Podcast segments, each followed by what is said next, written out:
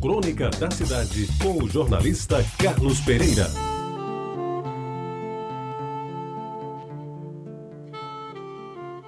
Amigos ouvintes da Reta Bajara, eles falam hoje sobre Maradona e a Argentina. A história de um país é construída também a partir da bravura do seu povo, consubstanciada em atos e fatos que o dignificam. Essa bravura, muitas vezes, realçada em lutas pela independência da nação, está personificada no exemplo de homens e mulheres que, com sacrifício da própria vida, incorporam seus nomes à história do país. Exemplos disso, consagrados pela história mundial, são Simão Bolívar, George Washington, Fidel Castro, Pedro I, Nelson Mandela, para citar alguns importantes vultos que estiveram na linha de frente nas batalhas pela emancipação dos seus povos. Há outros que se imortalizaram pela defesa dos direitos dos humildes e discriminados raciais, como Martin Luther King, Gandhi e até a Madre Teresa de Calcutá. Pois bem, a Argentina é um país cujo povo encarna vasto sentimento nacionalista, principalmente em termos de política e de esporte.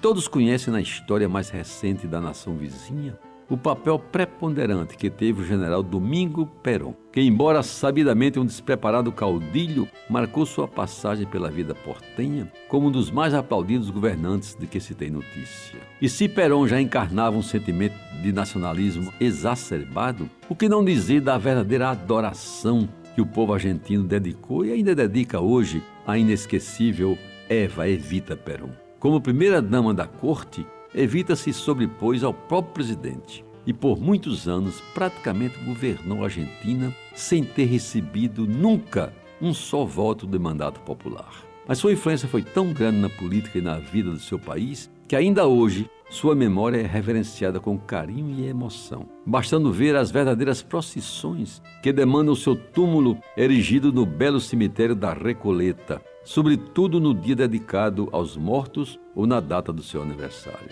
Nesse contexto, fica claro que é um desportista como Diego Armando Maradona, sem dúvida um dos melhores jogadores de futebol do mundo em todos os tempos, não poderia faltar. Representante do grande fanatismo que domina o povo argentino que trata com idolatria os seus ídolos futebolísticos, Maradona é raro exemplo de unanimidade no seu país. Em uma das viagens que fiz a Buenos Aires há alguns anos, tive a oportunidade de ver de perto a admiração e o afeto que os argentinos dedicam ao seu craque maior.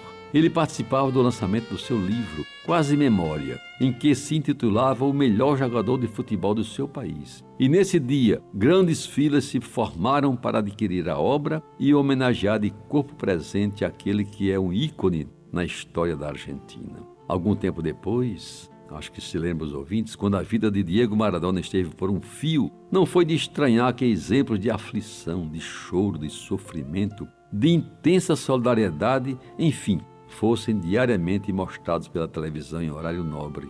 Sem querer saber por que Dieguito estava na UTI, sem sequer discutir se ele é ou não culpado pelas sequelas na vida que não soube preservar, os argentinos de todas as idades, torcedores ou não do seu querido Boca Juniors, desejavam mesmo que ele saísse de mais aquela crise e conseguisse sobreviver a mais uma fase da sua lamentável cruzada de autodestruição.